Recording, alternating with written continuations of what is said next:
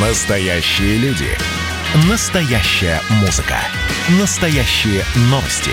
Радио «Комсомольская правда». Радио про настоящее. 97,2 FM. эм. Как дела, Россия? Ватсап-страна! Вы слушаете радио «Комсомольская правда». Антон Челышев у микрофона. Мы говорим на главные темы дня сегодняшнего и уходящей недели. Сегодня ровно год э, с момента назначения нового главы Кабинета министров. Да, Михаил Мишустин проработал в должности премьер-министра России э, э, ровно 12 месяцев. И, собственно, э, год, год был ну, непростым, наверное, мягко сказано. Был одним из самых сложных за э, последние несколько лет. К к экономическим проблемам прибавилась пандемия коронавируса, которая усугубила эти самые экономические проблемы. Но, э, к счастью, катастрофы не произошло, это уже э, очевидно. Но я хотел бы сейчас дать слово специальному корреспонденту «Комсомольской правды» э, Елене Кривякиной, которая написала материал «Год Мишустина. 10 главных дел на посту премьера». Лен, добрый день.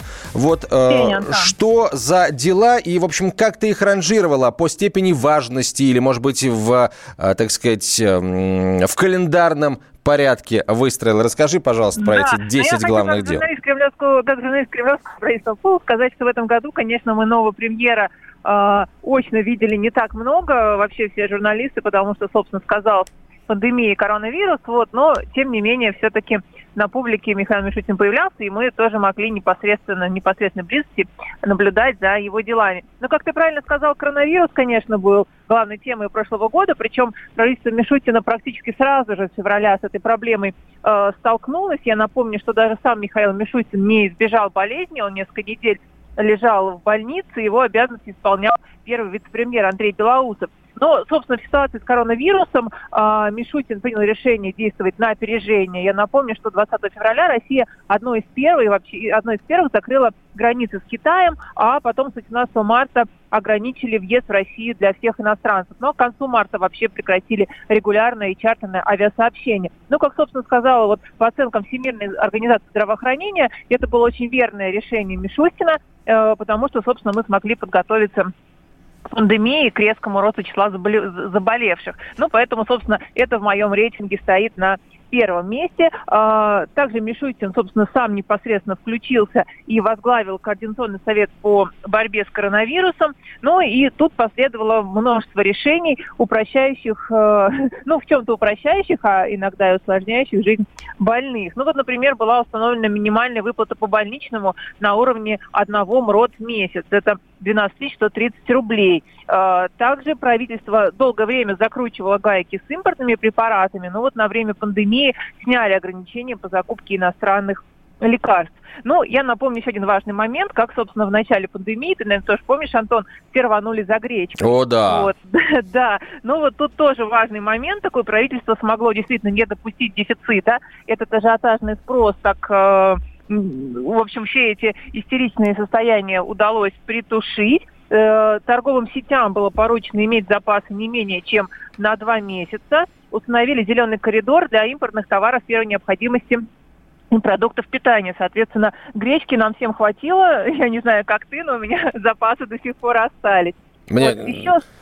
Честно при, да. признаюсь, у меня тоже, Лена, тоже тоже есть. Нам надо как-то, видимо, уже по какой-то спекулятивной цене продавать эту гречку закупленную. Ну, что касается еще продуктов, то осенью э, взлетели цены на базовые продукты. Это мука, хлеб, сахар, подсолнечное масло. Тут, собственно, правительство прибегло к нерыночной мере. Э, потребовали от производителей э, зафиксировать отпускные розничные цены и пригрозили увеличением экспортных пошлин. Но вот я была вчера в магазине, подсолнечное масло я купила по 89 рублей. Правда, это большой сетевой магазин, в магазинах поменьше, цены по повыше, это, это понятно, вот, но тем не менее по крайней мере, вот про подсолнечное масло могу сказать точно, и по сахару тоже, по-моему, цены удалось стабилизировать. Что будет дальше? Любое нерыночное вмешательство, как мы знаем, ну, в общем, э, чревато. Э, Также... Лен, вот если оставшиеся, да. так сказать, э, дела, да, понятно, что дел было намного больше, но вот ключевые моменты с твоей точки зрения, вот если в, в режиме перечисления, что ну, еще давай, ты давай отмечаешь? Приятно, да, давай, давай конечно, конечно, давай. По оплате россиянами турпутевок, такого не было никогда, да, за покупку туров по России можно было получить возврат э, в размере от 5 до 15 тысяч рублей. Еще важный момент, реформа госаппарата, объявлено масштабное сокращение чиновников, будет срезано 32 тысячи должностей, правда, множество, много, многие из них были вакантными, примерно 20%, но, тем не менее, правда, фонд оплаты труда чиновников э, сохраняется. Еще важный момент, перевод экономики в цифру. Э, через сайт госуслуги стало гораздо больше э, возможностей получить различные услуги. Вот, например, недавно, совсем буквально на этой неделе, э, Мишутин объявил, что стало возможно получить услуги нотариуса. Ну и спорная мера поддержка бизнеса в период пандемии. Тут были и отсрочка по уплате налогов, и арендных платежей. Но вот здесь, к сожалению, многие бизнесмены говорят, что недостаточные были меры поддержки. И это, конечно, вот такой спорный, очень спорный момент. Лен, спасибо тебе большое. Э, журналист Кремлевского правительственного пулов Елена Кривякина была на связи со студией, журналист «Комсомольской правды».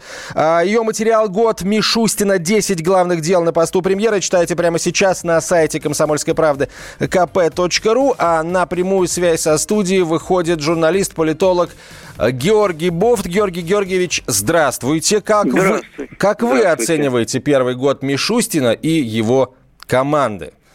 Он был не очень э, заметен в публичной сфере, но тому и причины есть это пандемия, коронавирус, самоизоляция и так далее.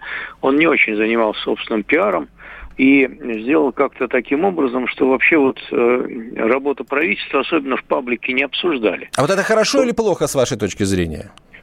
Э, это дальновидно, я бы сказал так. Мишустин играет в долгую.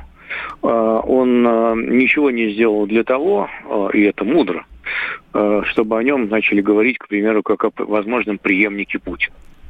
Э, потому что это сейчас не нужно. Э, вот, никому. Прежде всего, самому Путину. Вот. Помимо этого, он сумел как бы сделать так, чтобы общество не обращало внимания на какие-то там недостатки в работе правительства, которые всегда можно ведь найти. Ну, например, вот был же срыв весной там по выплате Э, дополнительных э, денег медикам, которые работают с ковидом. Но, тем не менее, эту ситуацию быстро разрулили.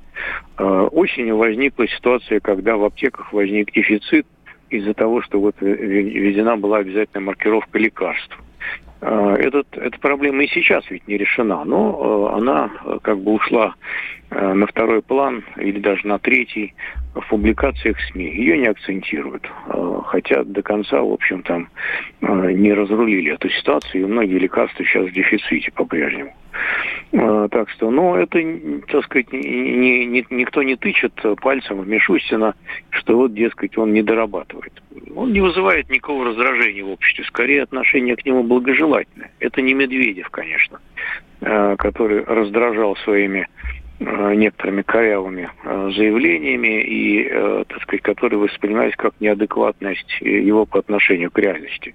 Мишустин таких ошибок не делает.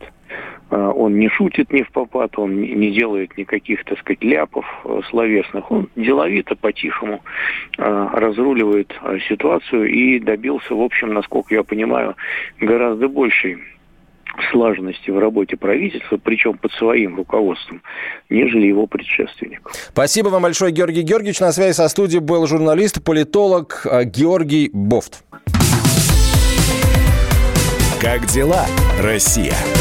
Ватсап-страна! страна